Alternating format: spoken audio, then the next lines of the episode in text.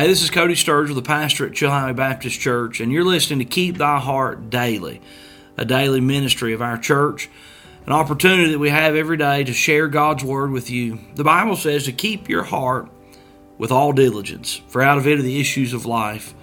And we know that we keep our hearts as we wash our hearts with the Word of God. We are in a series now in the book of Mark. The book of Mark's a book of action. And I know that there'll be messages and truths from God's Word that'll be a big help to you. Thanks for listening. We're praying for you. God bless you. Go tonight, take your Bibles and go with me to the book of Mark, Mark chapter number 1. And uh, I think we'll see our last message from Mark chapter number 1 tonight. And uh, I don't intentionally drag through these, but as the Lord speaks to my heart about certain portions of this passage of Scripture, I want to share it. And uh, bring what the Lord's put on my heart and teach God's Word and preach here these wonderful truths. If you will, look with me. We'll begin our reading tonight in uh, verse number 42. Verse number 42. The Bible says, And as soon as he had spoken, immediately the leprosy departed from him, and he was cleansed. And he straightly charged him, and forthwith sent him away, saith unto him, See thou say nothing to any man, but go thy way, show thyself to the priest, and offer for thy cleansing those things which Moses commanded for a testimony unto them. But he went out and began to publish it much and to blaze abroad the matter insomuch that Jesus could no more openly enter into the city, but was without in desert places, and they came to him from every quarter. Now, I want you to go in your mind's eye with me for just a moment to this scene. Here's a man that just moments before his meeting with Christ, his leprosy had issued him a death sentence. And now, with just a touch from the hand of Christ and a few words of, I will be thou clean. this man is looking at hands and arms and feeling where sores once were. And immediately sees and feels and knows that he has been miraculously healed of the disease that was certain just moments before to take his life. Can you imagine how exciting that would be? Can you imagine the thrill? The closest thing that I can get to imagining that kind of thrill is the thrill when I realized that Jesus Christ had paid the price for my sins. And I'd ask Him to come into my heart and be my Savior, and He saved my soul. It's so real. It's so real. Wow. What a moment. I was just a child. I was eight years old. But I knew how dirty I was, and I knew how wicked I was, and I knew my sin separated me from God and condemned me to hell. And I asked Jesus in faith as just a child to come into my heart, forgive my sins, and be my Savior. You know what He did? And I was healed. It was exciting. You know the first thing that I wanted to do after I got saved? I wanted to tell as many people about it as I possibly could. I honestly think that if the pastor had let me, the first time I was in church, the next time after I got saved, I'd have mounted the pulpit and tried my best to preach a message. But the truth of the matter was, at eight years old, having been born again for just a couple days, it wasn't time for me to preach. It wasn't time even yet for me to help lead someone to Christ. I could share my story and give my testimony, and the Lord could do a great work. But there was a lot of maturing and growing up that had to be done. And in this portion of Scripture, an interesting thing happens that really is kind of a conundrum to me. And I wonder if you've had the same thought. I see this man looking at his clean hands, and the sores are gone and the excitement begins to boil up inside of him. And Jesus, the God man, who knows everything, what's he say? I'll tell you what he doesn't say. He doesn't say, woohoo! Go tell everybody. Let's get us a crowd together. Let's have us a singing. Let's get us a meeting. Let's get some, let's get the emotions rolling around here. Let's get people worked up. That's not what he said. You know what Jesus did? It's kind of odd to me, but I will never question my Savior. He knows much better than I do and better than you do too. The Bible says in verse number 43, he straightly charged him. That word charged, it's a, it's like, if you don't obey me, you'll regret it. That's what that word charged means. That means what I tell the boys. If you don't do what I told you to do, you're going to regret it. I charge them. The Bible says Jesus straightly charged him, and I wonder what's, what's he going to say next? And forthwith sent him away and saith unto him, here's what he says. See thou say nothing to any man. Now the Lord knows what's in this man's heart. He's thinking about all the people he needs to show his clean hands to. He doesn't have the wrong idea. He's, uh, he's got the right idea. He's like, oh my, there's so many people that I want to tell what Jesus has done for me. And Jesus says to this man, he says, don't you tell any man. Do what? He says, don't tell any man. He says, but go thy way, show thyself to the priest. Really? You want me to go to the synagogue? Do you know what they're saying in the synagogue about Jesus? You want me to go to the priest? Yep. I want you to go to the priest and I want there, I want you to offer for thy cleansing those things which Moses commanded. I've got this question in my mind. Jesus sent him to the priest to do an Old Testament ritual? Yep.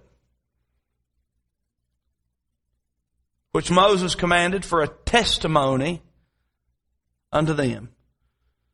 Comma, for a testimony unto them. There's a connection here between the men, the, any man that Jesus says, don't you tell any man, but go to the priest. And then he says, do what's according to the law of Moses. He says, for a testimony unto them. Now, Jesus' purpose is we're going to do something, we're going to set this up so that you can be the most effective witness that you could possibly be for the cause of Christ. He says, but the first thing I want you to do is not run and show everybody that you've been healed.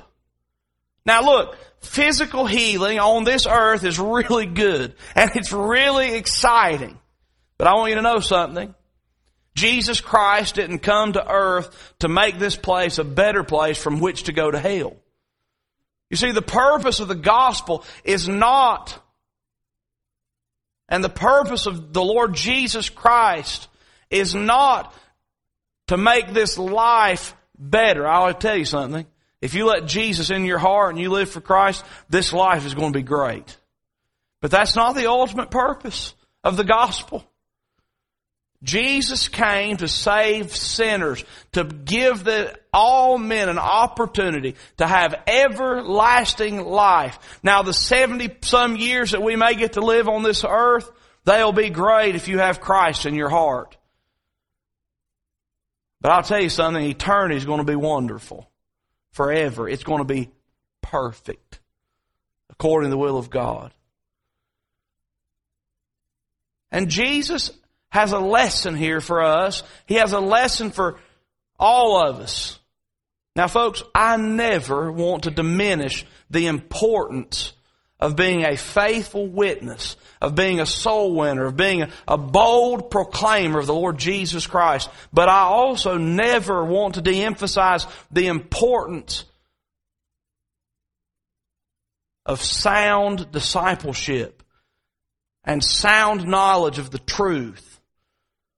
We live in an age where people go from one emotion to the next emotion, to the next emotion, to the next emotion. And some of that, they call it drama. Some of it they call it church. But we aren't here to worship the Lord in, in emotion, in the flesh. How do we worship the Lord? How do we grow in the Lord? How do we face life? How, do, how are we the most effective witnesses that we can possibly be for Christ? We worship the Lord in spirit, that part of us that communes with God, and truth. Now, this is a recurring theme already in Mark chapter number one.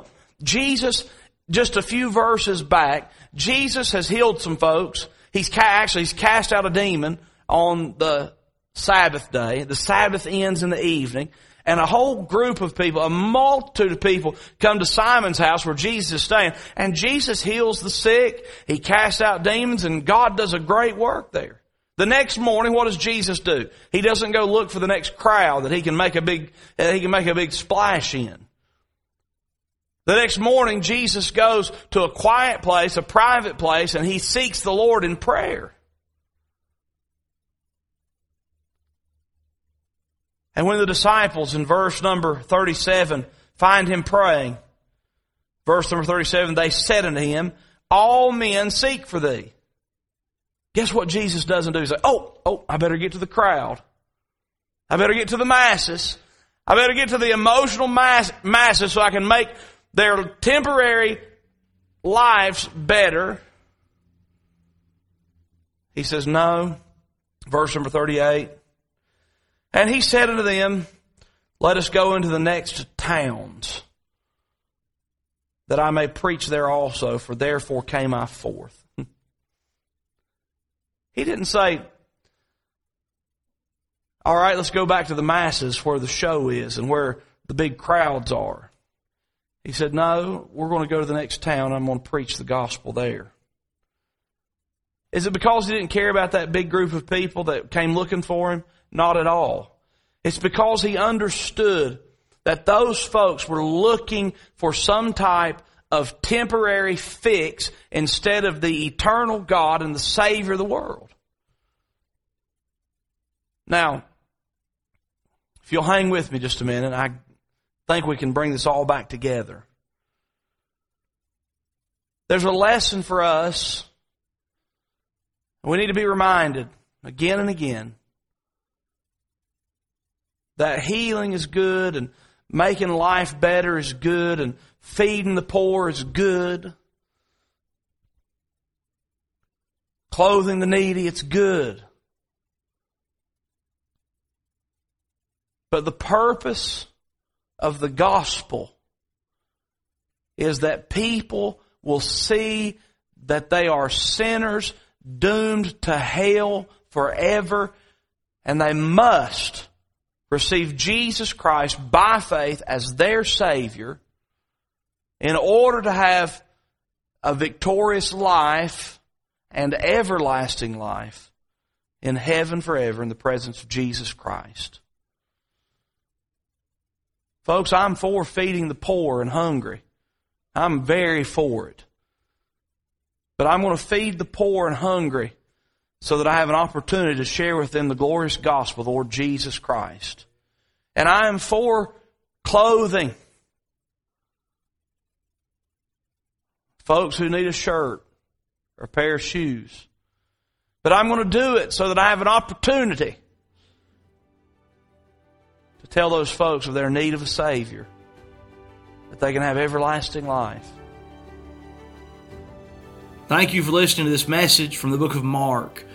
We're sure excited about the many opportunities that we have at the Chilhowee Baptist Church to share content with you. If you'd like to hear more of the same, more messages from God's Word, other series from different books of the Bible, you can find us at chilhoweebaptistchurch.com or you can get our app on the App Store, Chilhowee Baptist Church, and we're so thankful that you've listened today. God bless you.